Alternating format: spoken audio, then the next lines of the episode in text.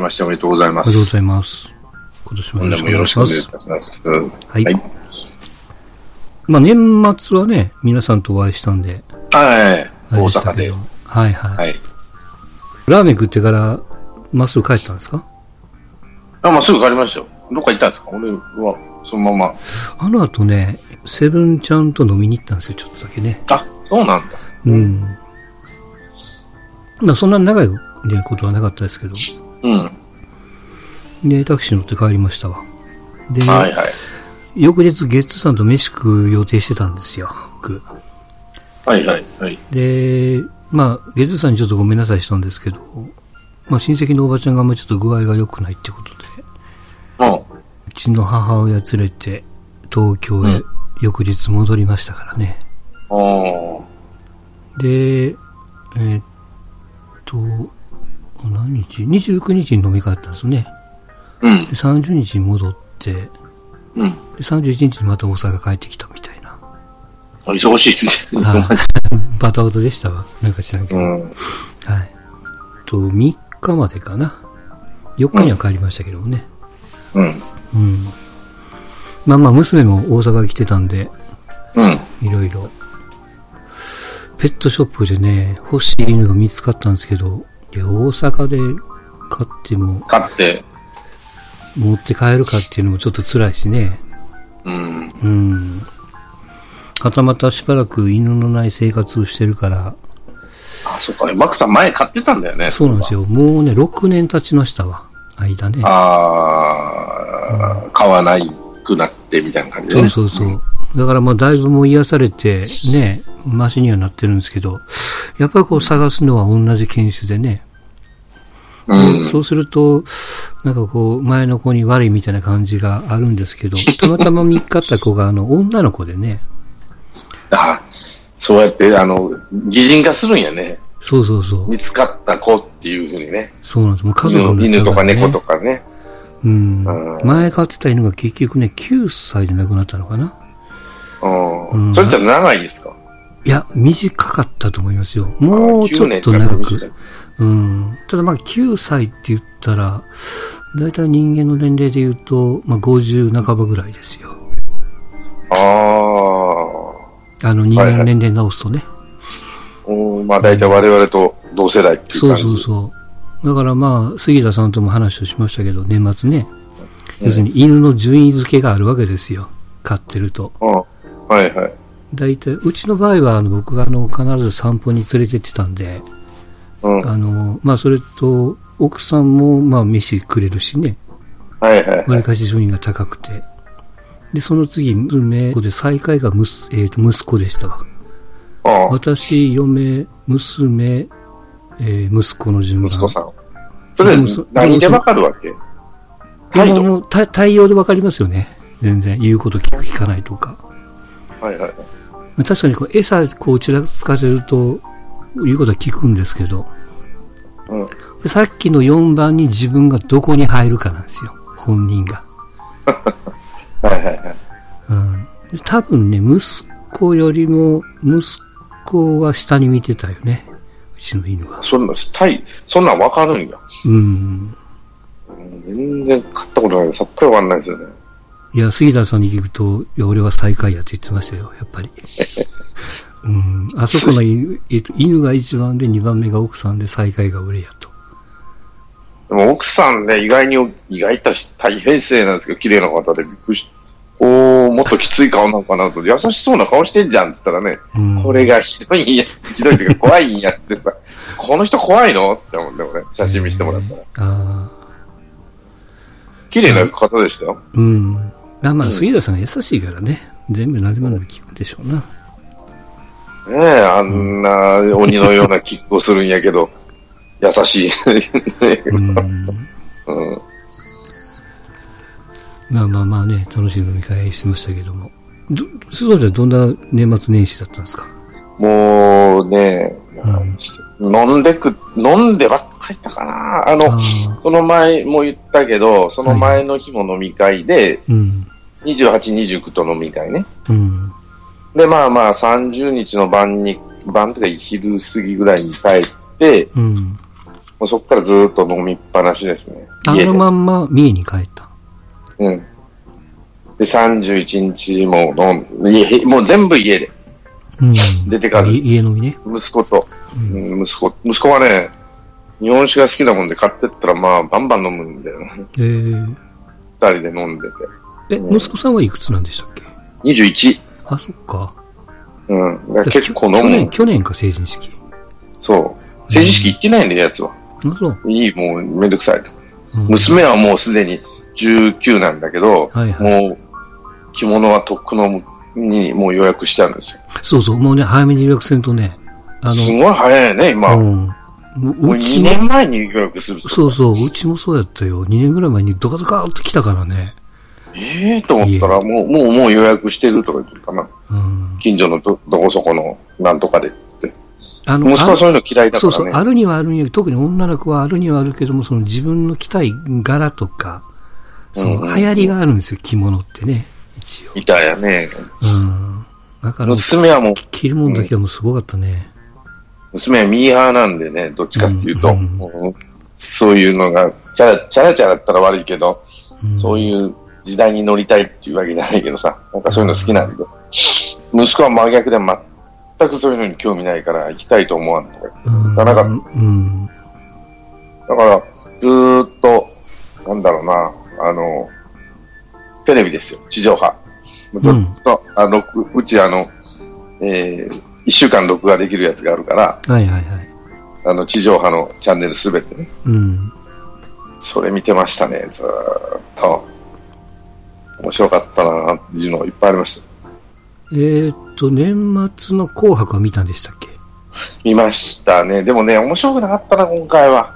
あうん、ビートたけしだけだな、本当に。ああ、いいなと思ったあ。の。僕ね、あの、大きい勘違いしてたのが、嵐って2020年の終わりまでだよね。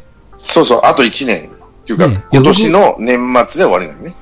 僕てっきりね、その、去年の年末で終わるもんやと思ってたから、もうだから嵐嵐って言ってるのかなと思ってて。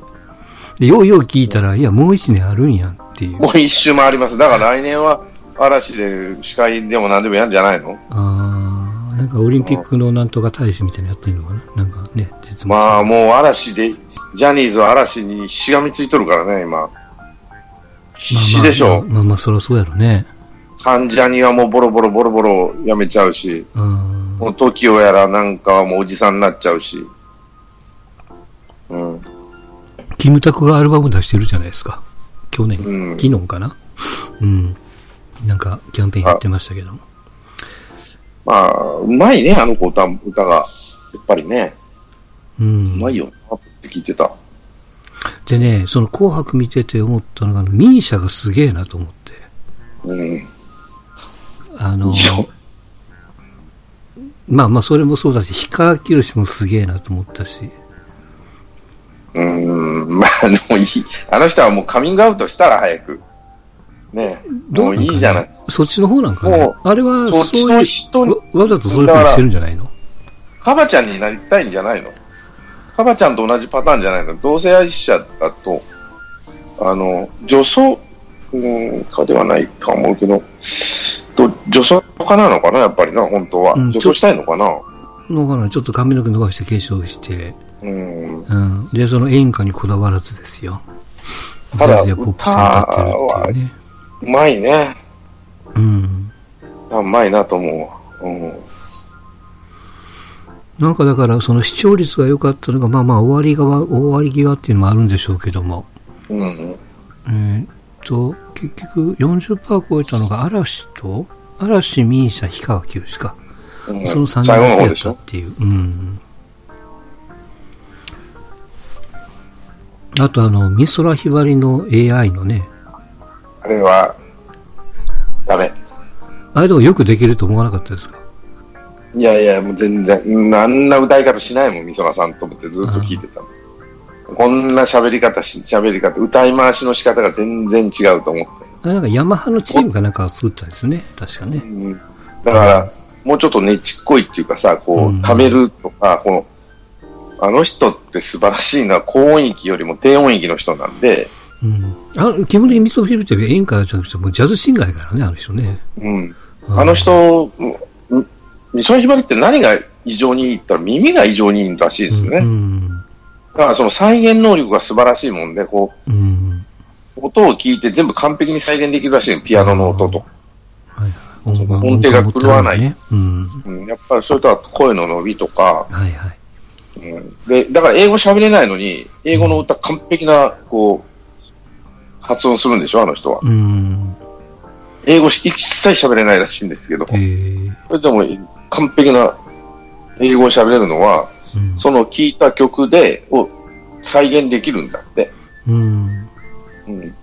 で、耳が異常にいいらしいんですよ、うんあの。人は。で、うただし、全部自分の歌い回しに変えるわけです。はいはい。まあそうね。でも自分、あの、美空ひばりに変えちゃううん。力を、その曲が違和感なく歌える人なんだけども、うん例えば、細川隆が英語の曲歌ったらもう全部、細川隆にな感バリバリあるじゃん。そうやね。そういうことやね。そういうことないけど、美空ひばりは英語の歌を歌っても違和感全くないらし、ないんですけど、うん。あ、AI のやつはダメだなと思って聞いてたな。やめてほしいっていうか、うん。まあ、冒涜までは言わないけど、うんなんかなと思っちゃった。あれだから特特番でやってたんですよね、もともと NHK そうそうう。うん。こんな、こんな早口で歌って、ここの節回しこんな早口で歌わないよと思うんだけどね、と思ってうん、聞いて。僕だからその前の番組見てなくて、その、ある、その曲だけは聴いてたんですよ。そのシングルで出てるから。うん。わざわざそれ用に作っちゃったからね。と違うなと思って。ううんん。あれだからね、絵を、絵を抜くとまだ聴けますよ、多分。違和感もちろんあるんやろうけど。いや、もうひどいかったけど。まあ、あと、たけし、たけしもな、まあそうやな。声落ちたね。昔ほどの張りがうん。 12かそうやけど、まあ、その、うまいとか下手じゃないからね、あの人の場合は。うんそうそうそもういかに心に響くかっていうのはあるんだけど、にしてもやっぱ声の質が落ちてきた、質っていうか張りが落ちてきたな、やっぱりっていうか。うん。だしかょらうが後ないよな半テンポ速くなっちゃったから、ちょっとドキドキしながら見てましたけどね。そう、ずれてきとったからね、もうしんどかったやろな、と思って。まあ、だから、テレビを見たのは、その紅白と、あとは録画してた、その、ガキ使のね、相変わらず、笑ってはいけないの方ね。お今年は良かったと思いますよ。今年は面白かったね。面白かった。面白かったうんただ、あの、なんだっけ、あの、もっとスマップの3人をうん押すのが、何回も出すなと思って見てたけどね。まあまあ、ようやりましたよ。なんか何年ぶりかの地上波なんでしょうん。うん。あそんな経ってるんやと思ってね。で、あとね、あれ、彼ら出たの、あの、出川哲郎のあの、充電させてもらえませんかって言ってうん、た。ああ、単車で回るやつね。電気の。うんあれがね、伊勢だったんですよ、今回。うん。はで、えーどっからだ関、関ってあの、亀山と、いはいはい。えーっと、滋賀の境目のところにある、鈴鹿峠のところからスタートして、関ロッジぐらいからスタートして、2通って、松坂通って、まあもうバリバリの地元というかさ、うん。バリバリでもないな。嫁の実家の近くやったんですよ、えー、嫁が、でね、充伊勢で充電させてもらったところは、嫁の姉ちゃんの実家の、まあ、家の近くなもんで、うん。うん、そこで、あしっとりしておったら、顔は見たことあるな、とかだったな、嫁は。うん。その人のとこで充電させてもらっててっていうようなのがあったんで、うん。なんか面白かった。ななんか通ったっていうのは聞いてたらしいよ。うん。あ、要は何も解禁なわけですかその地上波。お許しが出たんですか多分、俺より、あれ、でもあれ、コートリーにやられたんでしょうん、って言う言ってるね。うん、コートリーがあの使わないのはおかしいって言ったよね。使わないのが、ジャニーズが一言言ったのは、公正取引上問題があるって言ったんですよね。うん下請け法上かなんかしたんだけど。それで使わない、使うって話になって、いい場面で使い出したんでしょ。うん。ただ今後このまま、本当に使うのかなっていう。うん。まあまあ、本格的に使うのはね、まだまだこう時間はかかるんでしょうけども。ドラマ行ったりとかね。うん草薙剛なんか、演技うまいんだからね、うん彼。映画とかやればいいのにと思うけど。なかなか難しいのかもしれんけど。うん。そんなもんかな。あとはあんまり見てないよね。まあもちろんこうスポーツなんかはがっつり見ましたけども。まあその辺はちょっと後で話をしますが。ああと見たのは、テレ東関係はバリバリ見てたね、あの、うん。まずあの、孤独のグルメ。ああ、そっかそっか。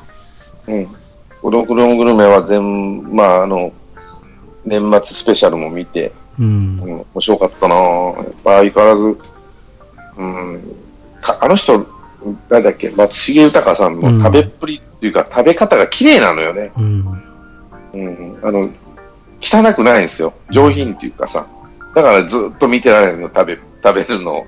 あれはね、漫画に寄せてるんですかそれとも、いオや、もう関係ない。リジナルみたいな感じなんですかね。オリジナル、だからなんかね、雑誌で見たら、うん。あの、視聴者とかそういうとこからいろんな情報が来るらしいんですよ。ここの、なん隠れた名店的なもんがう、ん。ここのラーメンがうまいとか、ここのパンがうまいとか、ここのなんとかうまいっていうのが来て、なんか、スタッフが一回見に行って、うん。あ、これがうまいんだって言って、それで交渉して、生かすらしいんですって。うんでも実際でですしからょそこに、まあ店主じゃなくて、まあ役者がそうすると役者がそこに変わよっくて入似ったりた、とかね。その店主によく似た人を出すんですよ、役者は。うん。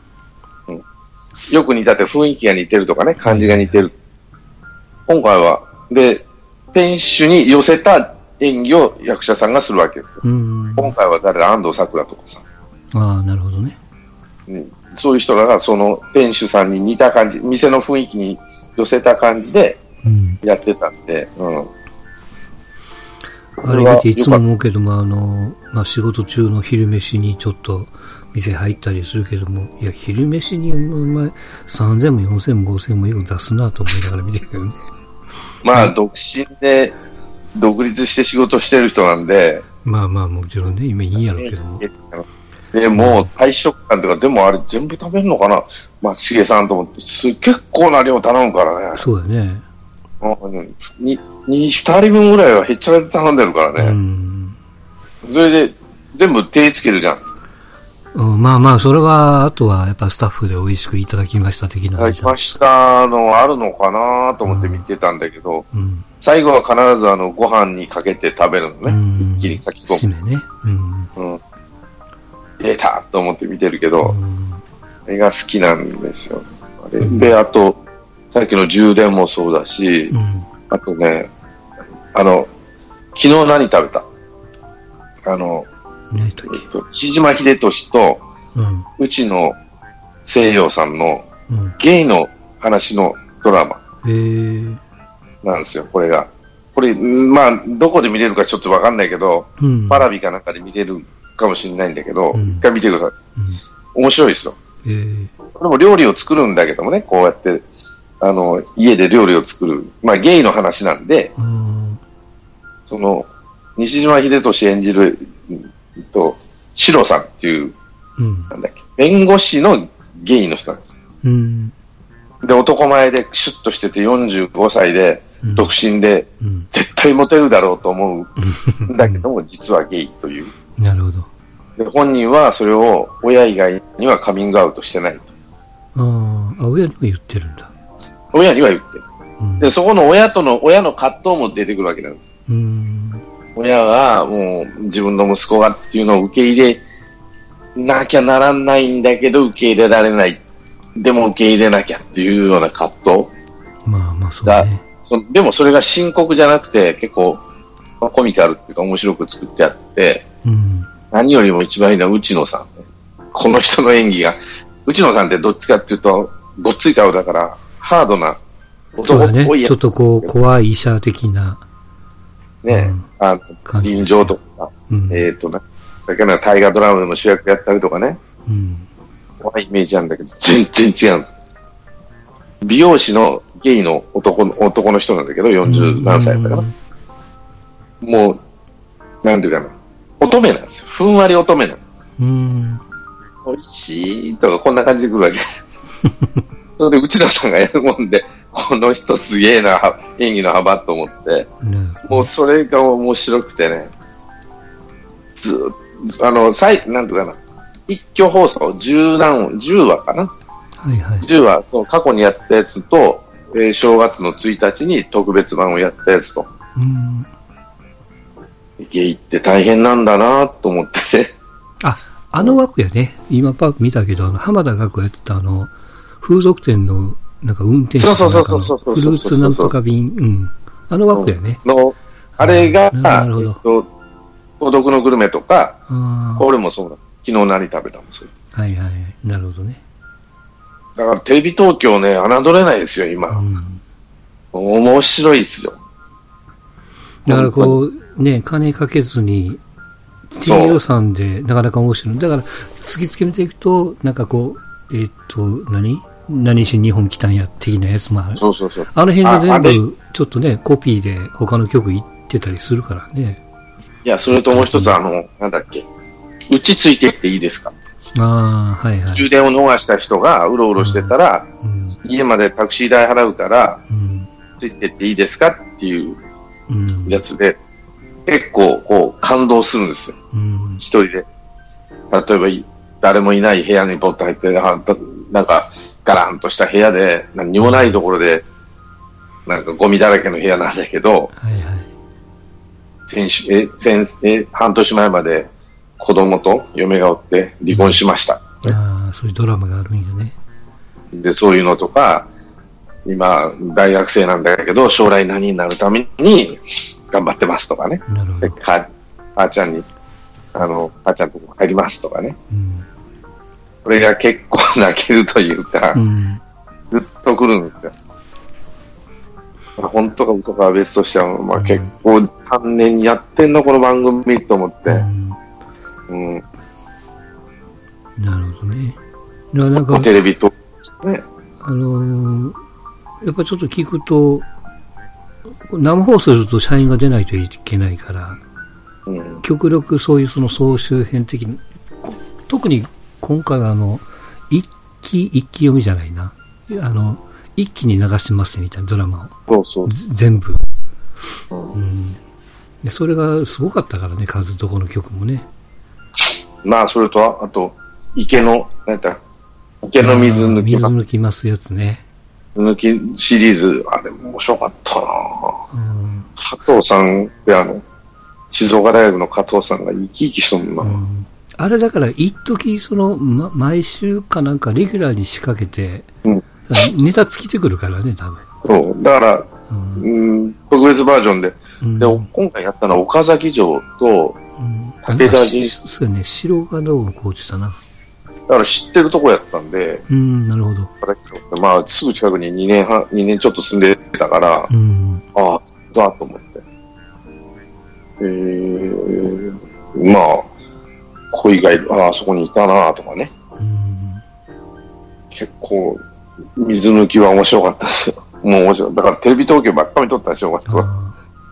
ああ。だから僕は年明けてか、まあまあ、基本的にもう最近のテレビ見ないですけど、今回の年末年始も、なんだかんだで結局その Amazon プライムとかね、ネットフリックスの映画だなんだも見てましたわ、なんだかんだで。マゾンプライム出たかなうん。で、今年から見出したのが、あの、グレイズ・アナトミーっていうドラマがあってね、うん。今もアメリカでね、シーズン17まで行ってるんですよ。うん。で、ワンシーズンね、だいたい1だけが9か10なんで、2以降はね、ワンシーズン26とか7はあるんですよ。うん。でそれをこう、僕全然知らなかったんで、まあ1から見出してるんですけど、まあまだ4つぐらいしか進んでませんけどね。あの、まあとある、まあアメリカシアトルのでっかい病院の外科医のインターンの話なんですよ。うん。だから、えっ、とね、えーコードブルーってあるじゃないですか。うん。うん。あれはあの、救急医療のとこなんですけども、あれがその外科に変わったような、ああ、はいはいは研い。研修医の話ですよ。はい。研修医がなんか、時間7年ぐらい研修せんといかんみたいな話でね。うん。うん。まあまあ、それをこう見出したのと、あとはもう一つちょっと一生懸命やったのが、まあ一生懸命やったというか、あの、アリエキスプレスって知ってますこれ別にドラマでも何でもないですけど、あの、中国のアリババっていうグループがあるじゃないですか。うん、あの、アマゾンみたいなね。そうそうそう。あそこがやってる、その、あの、オンラインの氷のサイトなんですよ。うん。で、まあもちろんその日本語も変わるし、まあ、英語も書いてあるし、あの、なんか小物を買うんですよね、僕。その時計のバンドとか。は時計の、あ、まあ、例えばその、うん、アップルウォッチのね、い。うん。バンドが、うんまあ、例えばその、日本でも正規品と非正規品とあるじゃないですか。うん、で、その、アリエクスプレスも正規品と非正規品とあるんですけど、この非正規品がね、だいたい1個2、300円ですよ。ああ、そんなもんかな。うんめっちゃ安いんですよ。いや、正規品はもう多分ね、もう高いよね、確かあれね。日本で買っても非正規品が1000円超えるんですよ、確かね。はいはい。だからその小物とかその消耗品とか、まあ、うん例えばそのインナーをユニクロ買うじゃないけども、うん。まあそんな感覚でね。で、まあカード決済とかでいけるから。で、まあカード登録するのは怖いから、あのプリペイドのカードがあるからね。なんなんかビザかなんかうで。ん。うんうん。あれで、例えば1万円買って、それで、うん、この、有益専門にしようかなと思ってやってますけども。なかなかいろんなもんがあって楽しいんですけど、これはあの、アマゾンと違って、中国から発送してるから、うん日本に着くのにね、2週間以上かかるんですよ。あ、そんな2に週間、そう、早くて2週間かな。2週間から1ヶ月ぐらいかかるんですよ。おーでまあ頼んで忘れた頃にやってくるみたいな感じですけどもね。うん。うん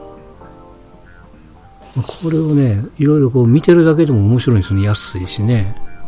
うん。バリバリのコピー品は売ってないけどもね。中国っぽい、中国っぽいものは売ってないんだ。うん。で、それであれですよ。あの、じゅこの年末じゃないな。あの、11月ぐらいに、まあ、千代の松戸で、うえん。ー竹丸ちゃんが関東に来てたから、それでみんなで飲んでね。うんその時にあの、彼がね、アップルウォッチしてたんですよ。あ、そうなんだ。へえ。ううんん。で、いや、僕もそのスマートウォッチ欲しいなと思ってても、いや、あれ買ってもつ、つ飽きてしまうかもわからないし、充電そんなに頻度が高いとしんどいしなと思いながらも、うん竹丸ちゃんからは、いや、もうこれも絶対いいから買ってくださいよと。うん。うで、ん。値段、値段見たらね、最新版買うと、なんか5、6万するんよね。 5万ち5ょ万いくらかっと。うん。あの、5の、なうん。えーっと、Wi- Wi-Fi だけじゃないです。あの、うん。えーっと、セルラーモデルですかね。はいはいはい。いや、それはだ5万とちょっとこう入門編にはちょっとしんどいなと思ってね。あの、スマートウォッチで 異常に高いのはアップルですからね。うん。あとはね、1万円とか、2万弱ぐらいちゃう、うん、で、うん、で、僕ね、そのスマートウォッチで、あの、一番あっていいんやけども、なんか逆に不便なのは、あの、スイカが入るじゃないですか。入りますね。はいはあ、スイ、スイ、ウォッチってどっちの手につけてますかい。左手。右左なので、クロスしてますよ。そうやね。もうあれがめんどくさいんですよ。そうそうそう。こう、左手でやって、回転するか、そのままもう体ひねったままもう、上半身だけひねってみたいな感じになるからね。いや僕そうなんですよ定定定義というかそのあのスイカそのものを僕左手に持って立ちいつもだからクロスでやってるんですようんうんうん。で、でいや時計は、うんこの左手にするじゃないですか。まあ、右利きの人そがうだねね、普大通だ概から左手にするよねうん。なので、あれ、ただね、コンビニは必ず左側にあります。あそうそうそうそうねあレ100%レジが左側にあるからね、うん、そうそうそうそう。向かって、客から向かって左側にあるので、うん、コンビニでスイカを使うときは、スイカとかね、うん、 ID とかなんか使うときは便利ですよ。パッと左手が入る。ただ、その、駅の改札は確かにひねらなあかんというか、うんただねあれがきついなと思ってね何にも出さなくていいっていうのは本当にストレスないですよ。うん何にも出さなくていい。その、例えば、俺もしてるんだけど、うん袖をまくらなくてもいいぐらいなんですよ。あー今やったらてるかまらあまあこうそりゃそうでしょうなうんもうそのままでダイレクトで、なんとかスーツの上からでもパッ、パチンと入る。うんなので、まあちょっと、あの、不便なのはそこぐらいかな。あとは、いろんなのを管理してる例えば健康の管理とか万歩計、もっと正確な万歩計というかさ、うんうんにもなりますし、あれ、防水なんでしたっけ防水、うん。まあ水泳もできるし、あで、俺は、うん、まあ、ジムなんか行くから、それに時間計ったりね、ーうん用意した。そして、どれぐらいやったかとかね、なあの、1分間インターバル取るときはそれ見てたとかね。はいはい。だから、いい、いいっすよ。あの、他のスマートウォッチって、ああいう、なんていうかな、スイカとか、うん。お財布携帯じゃないけど、そういうことってできないのか、できるのか知らないんだけど、俺。えっ、とね、そこの部分は、できる会社が確か、えっとね、中継はできたんかな忘れちゃったかあーなんかいや、ほとんどないと思いますよ。な。ないでしょう。うん、あれが一番便利。俺はね。うん、コンビニ行ったら必ず、もう、財布も携帯もだ出す、も持ったとしても出さず。うん。それともう一つは、あと、通し、えっ、と、お知らせ。教えてくれるんですよ。はいはいそうね。スイカ、えっ、と、例えば LINE が来た、うん。メールが来た、えー、なんか来たっていうのをブルブルっと教えてくれるんで、音なしでね、音を消しとってもブルブル。だから仕事中とか会議中とか、そのブルブルっと見なくても見れるんですよ。見ようと思えば。うん。返事するのはちょっと大変なんだけど、あの、できないことはないんですけど、見ることはできない。だから、あの、うん、仮に運転中にブルブルっと来て、パッと、チラッと見るだけだから、はいはい。あき誰から来てるなぐらいか。うんああ、誰から来てるな、ああ、大体こんな内容かとか、なんやろうな、とか思ったりね。なんやったらこれで電話もできるんだけど、うんあと、なんだっけ、えーっと、Bluetooth つなげば、音楽、はあの、プロミュージック入ってたり、ポッドキャストも聞けたり、うん携帯なしでね。そうん、そう、便利はそういうとこはめちゃくちゃ便利ですよね。うんで、もうもう勉強したんですよ。5からあの常時点灯になったんですよね。アップローチって。そうそうそうそう。うん。俺もだから3な、ああ、3か。いや、3でいいってみんな言うけどね。うん、3で上等。5はね、大きくなって見やすくなってますけどね。うん。あのデザイン性はね、あんましよくねえなと思いますよ。うん他のやつの方がいいやつが多いかなって気はするけど。うんいや、だから結局僕もその、とりあえずアプローチに入る前に、丸っこい、まあそれこそ1万だなんだぐらいのね、うんそれをス買マーおうトフォかなンと思ってますけれども、まあそれで試してみて、こいつは使えると思ったらまあ、ちょっと乗り換えるかと。でもあら、ああと俺、なんだろうな、睡眠、寝てるときはこれしてて、うん。とかならずにブルブルって起きれるんですよ。えっ、と、うまいことセッティングすればね。そうすると、例えば誰かと一緒に、ね、部屋で寝、まあ、ね、部屋で寝たときにあの目覚ましかけなくてもいいとか、そういうのうん。も、うんいやもちろんね。あの、一番いいのは、乗り過ごさ、電車を。あ、そっかそっか。あのピングして、ピピピピってなったら迷惑じゃん、周りにう。ん。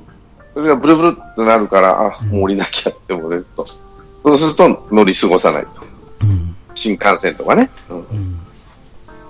いうことはありますね。乗り過ごしたことってあるんですかあるよいめや、そ俺最ね近ど、どこまで行ったんですかいや、一駅だけ。大概一駅だけ。あ8年間電車通勤をしてたんですけど、うんまあ、あの、行きは終点なんですよ、名古屋だったんあ。でね。うん。名古屋駅。まあ、それはいいよね、別にね。帰りが、まあ、地元の駅の一つ向こうは何回もある。うん。でもう、あの、田舎の JR なんで、うん。嫁に迎えに来て、ったら、またって言われたりね。まあまあまあ、新一個なら、一個ならまだね。うん。新幹線は名古屋で降りなきゃならないのを寝過ごしちゃって、岐阜橋まで降りたことある。ああ、二ま回あ、そういうのが隣隣の駅やね。うん。うん大したことない。まあ、可愛いもんですよね。でも、あの、名古屋で降りなあかんの乗り過ごしちゃって、新横浜になると最悪やなと。ああ、そうよね。のぞみで仮に大阪から帰ってくるときにってはああるので、そういうときは怖いんで、ーうん携帯を鳴らすようにはしてたけど、うん、どうしても眠たいときはね。の。あれ、本当本当不思議なのあの、東京とか品川から乗るじゃないですか、西向きに。はい。で、寝て必ず起きるのが、あの、浜松のね、なんか水族館のあたり、水族館なのかな、あれ。あの、線路沿いになんか一個あるじゃないですか、なんか。あー、あと浜田湖のとこうんなんかあの辺でね、必ず目覚めるんですよ。あー大体いつも同じ景色を見るんですよね。俺大体藤枝の茶畑やね。藤枝じゃない。あの、あ牧野原の茶畑あたり、はい掛川の手前ぐらいが大体目覚めるかな。新あ。横でうん寝たとしたら。不思議やけどね。だからちょうど1時間かかるかなっていうとそううのできてんのかな。うんこ。うん。で、まあ、さっきちょっと話出てましたけど、その、ポッドキャスト、はい。